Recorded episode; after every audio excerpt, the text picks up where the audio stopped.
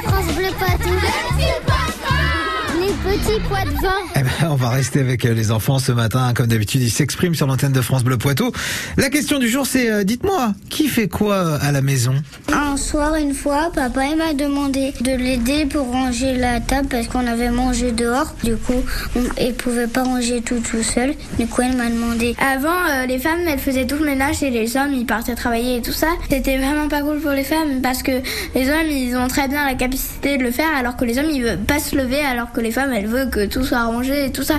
Du côté de ma mère, c'est ma maman qui fait euh, la lessive, à manger. Mais par contre, euh, le, quand il rentre en premier, il fait, euh, il repasse, il sort le linge, il l'étend et il fait à manger.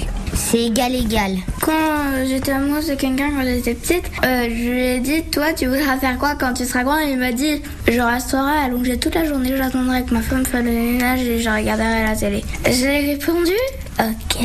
Puis après, je suis plus amoureuse de lui. Eh ben voilà, ça c'est fait, ça a résolu euh, l'affaire. Les petits pois